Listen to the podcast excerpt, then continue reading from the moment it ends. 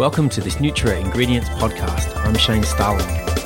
Healthy foods tailored to deliver benefits to individuals' peculiar life stage have grown in popularity as functional foods have evolved over the past couple of decades. Eye Nutrition promises foods for infants and children, for women, pregnant women, for men, for diabetics, and as I found out at a recent conference about foods for the over 50s in Amsterdam, for more senior members of society. I asked conference chair Dr. Sian Astley from the UK based Institute for Food Research whether the science backs the claims being made for some of these products and whether older folks are buying into it. I think the science is coming.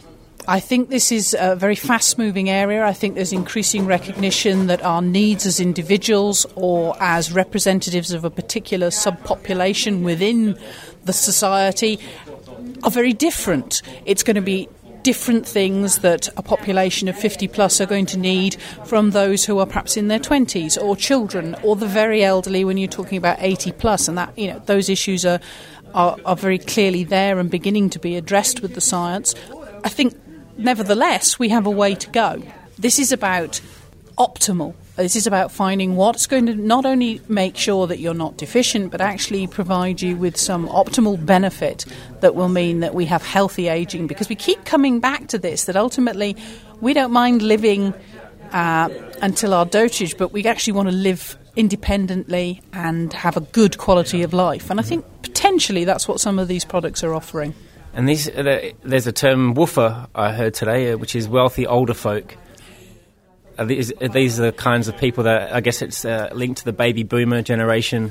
They want to live healthier, uh, longer, um, and these kind of foods, I guess, can help them do that. Well, the worried wealthy well, or, or, or indeed the woofers. Woofers is new on me. Um, they're a very if you look at them, they're a very interesting group. They have been very politically and socially movers throughout their lifetime. They've made big differences. These were the women that went to work and stayed at home and had families. They're not going down gently. They're not prepared to be satisfied with growing old quietly. They want to go screaming into old age, which with the chocolate bar in one hand and the, and the bottle of wine in the other, and having their holidays and being fit and healthy. I think, though, we need to be cautious.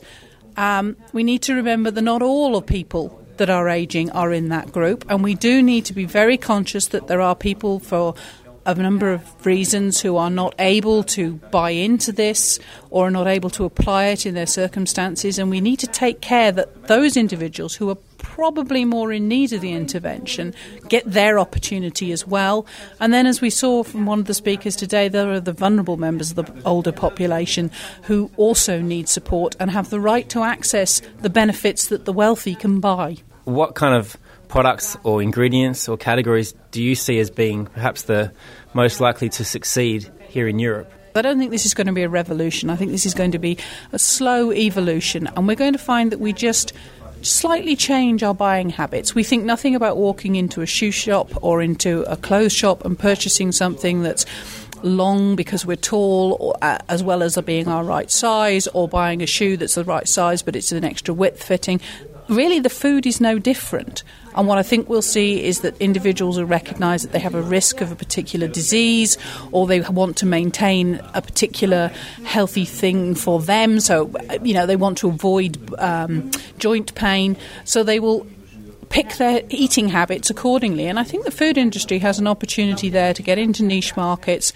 Their market is going to change, and it's just as they've had to alter their behaviour with the baby boomers before. They're going to have to move and they're going to have to stay with the baby boomers as they get older. Otherwise, frankly, they will go elsewhere. And they not only have the marketing ability to do that, but they have the savvy to do it as well. Dr. Sian Astley with her take on the relatively young market that is foods for the over 50s.